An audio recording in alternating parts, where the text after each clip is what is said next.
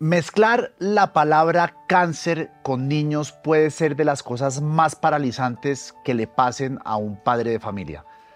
Les confieso que a mí no me gusta hablar de esto. Le huí a hacer las preguntas a este podcast, no quise investigar porque es algo que me supera. Busqué ayuda en otras personas que me ayudaron a elaborar ciertas preguntas y con nosotros está una familia cuyo hijo tiene leucemia y el doctor que ha estado acompañándolos durante los últimos dos años. Soy Diego Santos, periodista, y esto es Cuida tu Salud, un podcast de la Fundación Santa Fe de Bogotá donde hablamos del tema más importante para nosotros como sociedad, nuestra salud.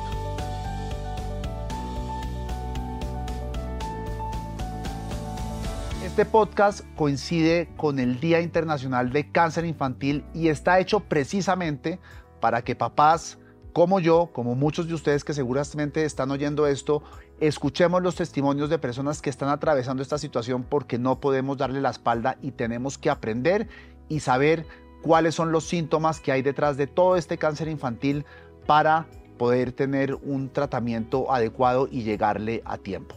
Se encuentra con nosotros el doctor Oscar Eduardo González, quien es oncohematólogo pediatra. Está también Luigi Di Batista, la señora María Alejandra Telles y el pequeño Mauricio Di Batista y con ellos vamos a hablar sobre el cáncer infantil.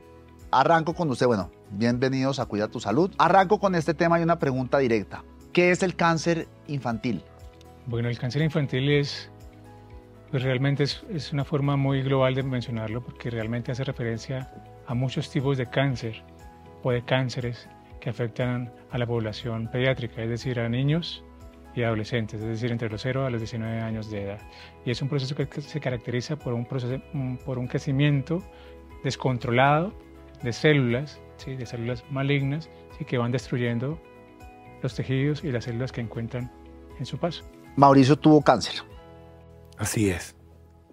¿Cómo se enteraron que él estaba tenía esa enfermedad? La razón que fue diagnosticado él fue básicamente por fiebre continua que prácticamente no bajaba. Entonces uno le daba algún tipo de, medicina para que le bajara y la fiebre bajaba y a las horas volvía a subir. Y lo traímos a la fundación y empezaron a realizar todos los estudios correspondientes hasta el diagnóstico que fue el que nos dieron. ¿La fiebre es uno de los síntomas que puede indicar un cáncer infantil o hay otros también? Eh, sí, es uno de los síntomas, incluso uno de los síntomas más frecuentes. Bueno, el, el, cáncer infantil puede afectar cualquier órgano o tejido. Y entonces los síntomas que se generan pues están en directa relación con el órgano o de, desde, un, desde un punto de vista topográfico el sitio donde se origine. ¿sí? Pero en términos generales, dentro de los síntomas más frecuentes, sí podemos tener cansancio, podemos tener palidez, ¿sí?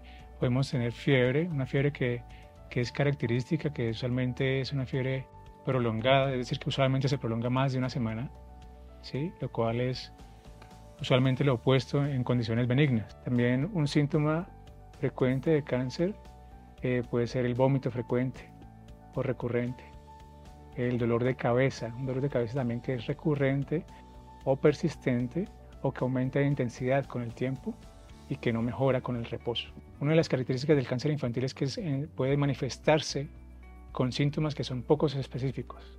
Es decir, que, que fácilmente nos harían pensar en una condición que es más frecuente. Y es por esto la importancia también de reentrenar al personal médico y también educar a la población, educar a los padres de que precisamente síntomas, ¿sí? que pueden ser a veces comunes y que fácilmente los podemos atribuir a una patología benigna, pueden ser la primera manifestación de un cáncer, como esos síntomas que acabamos de mencionar.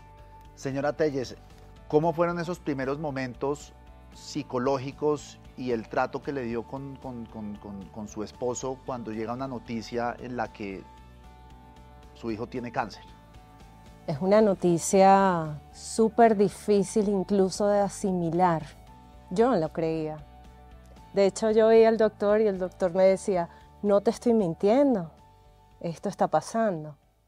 Ustedes cuando entraron a la consulta con el, con el doctor, ¿ya tenían como una información de que podía tratarse de un cáncer o llegaron sin saber qué podía ser?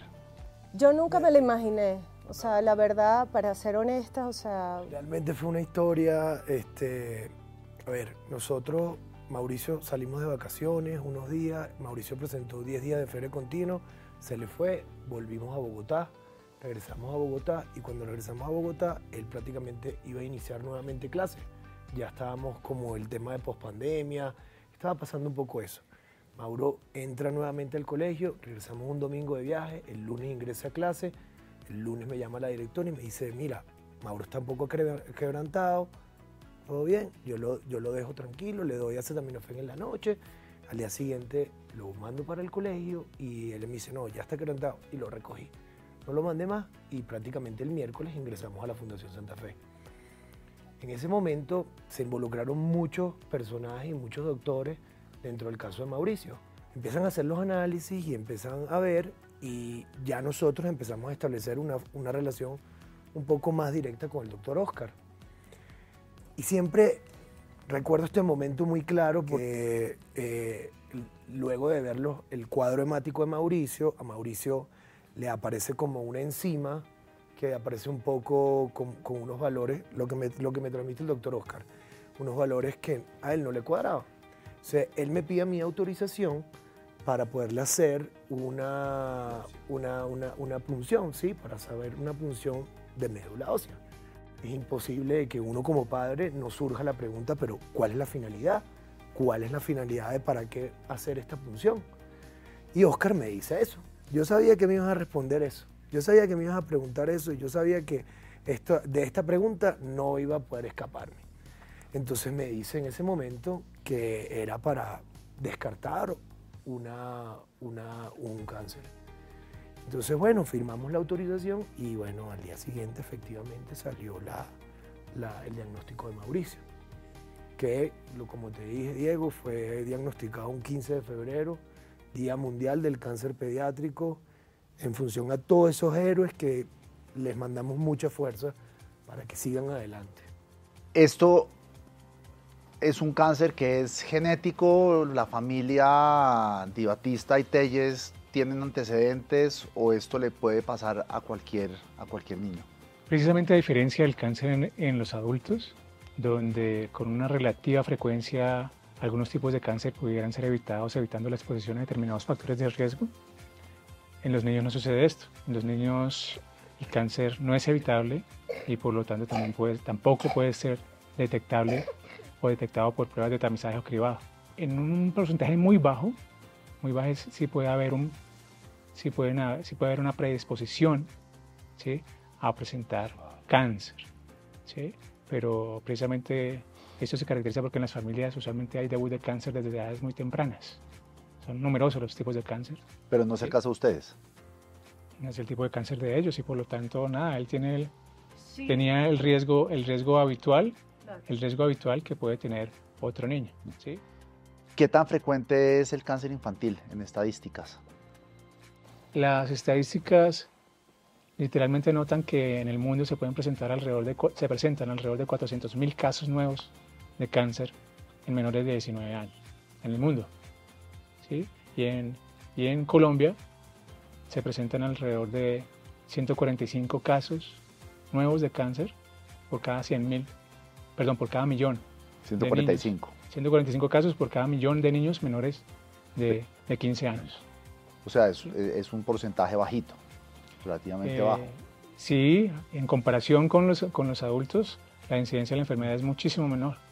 Pero, por ejemplo, al ser niños que se están desarrollando, ¿también la posibilidad de supervivencia es mucho mayor que en los adultos? Bueno, en términos globales, pudiéramos decir que hay condiciones que favorecen a los niños en cuanto a supervivencia.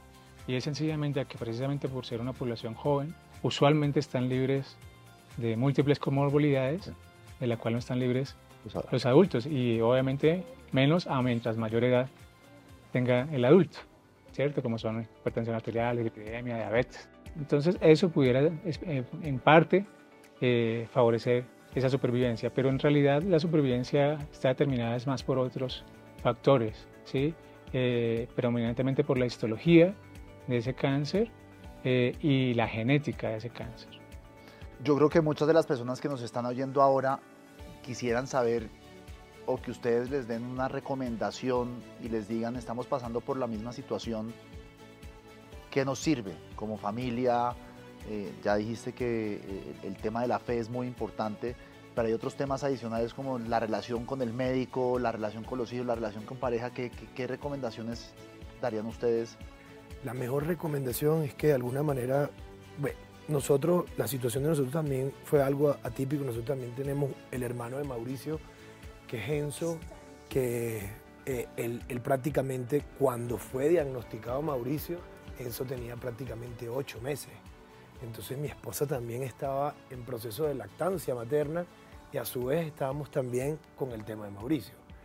Entonces fue realmente un quiebre de la familia muy drástico, muy drástico, que pudimos habernos o fortalecido, que fue lo que pasó entre nosotros, o de alguna manera nos éramos divididos, que gracias a los doctores, a las enfermeras, a los voluntariados que trabajan en la fundación, que es súper clave. Y todo el proyecto integral, siempre lo digo, agradecido siempre con la fundación porque tienen un proyecto integral para la familia. Ese consejo es que que, se dejen, que se dejen llevar por las personas que los quieren ayudar. Porque hay muchísima gente aquí que te muestra tu afecto y tu cariño y tu cooperación y tu ayuda, Diego, sin recibir nada a cambio. Pero ¿en qué momentos, por ejemplo, o cómo hicieron ustedes como pareja para sobrevivir momentos difíciles que seguramente tuvieron entre los dos? Lo que nunca nos puede faltar es el amor, el querer, el, el, el hacia dónde ir qué es lo que uno quiere, el proyecto de vida como familia, Diego, que, es clave. O sea, más allá del amor que tú sientas por tu hijo, tú tienes un amor por tu, por tu, por tu pareja, por tu, por tu persona que creíste en algo y trabajas sobre eso. Sí, tiene que, tiene que existir el amor principalmente porque esto es un trabajo de equipo. Esto no es una sola persona y yo creo que es muy difícil que se logre de esa manera porque no solamente es la parte emocional, sino también la parte administrativa que esto, que esto conlleva. Doctor González, ¿y ahora en qué fase está Mauricio? Activo sí está. ¿Ah? Mauricio está en la fase que hemos, que para ellos les he dicho que es la fase de bajada. Es la fase más larga, pero es la de menor intensidad, afortunadamente. Es decir, lo, lo más duro, ellos ya a superar. ¿sí? Entonces está en la fase que llamamos de mantenimiento. ¿Qué significa que todavía sigue eh, con, con medicamentos de vez en cuando. Medicamento, el medicamento porque como bien mencionó Maggi, el tratamiento, el tratamiento de las leucemias linfoblásticas agudas es el tratamiento más largo.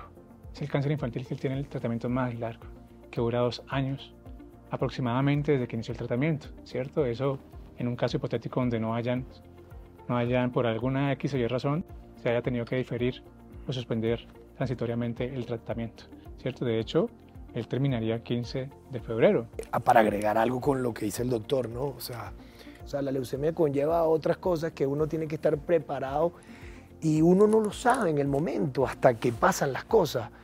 Pero no pasa nada, hay que seguir adelante y vivir un día a la vez, Diego. Ese es uno de los mejores, ese, ese es uno de los mejores consejos que yo le puedo dar a los padres. ¿Y a qué me refiero con esto? No todos los días son iguales, es verdad. Hay unos días que son unos más altos, otros más bajos, pero realmente agradezcan que terminaste un día y si tú terminaste una quimioterapia con tu hijo ese día, dale gracias a Dios. Terminamos y, continuamos y vamos al siguiente día. Y el siguiente día fue bajo, agradecelo también, pero ya lo terminaste. Vivan un día a la vez, que es la manera, porque es una carrera muy larga. Que requiere mucha y hay que saberla correr, Diego.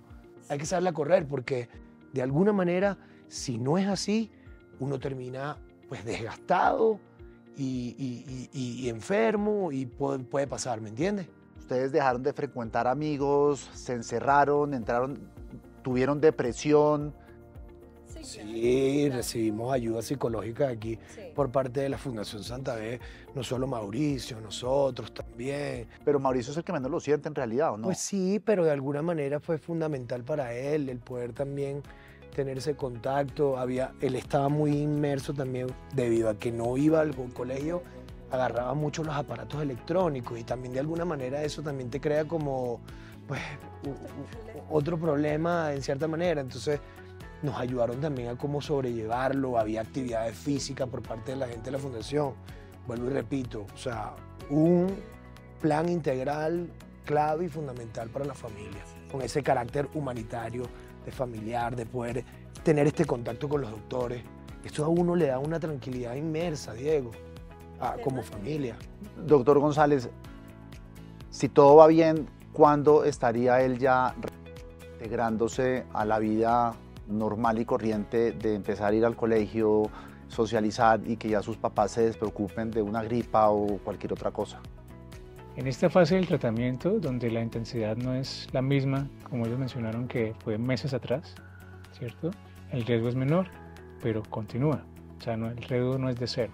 Entonces él todavía es un paciente inmunosuprimido, ¿sí? Entonces sus defensas no funcionan al 100%, ¿sí?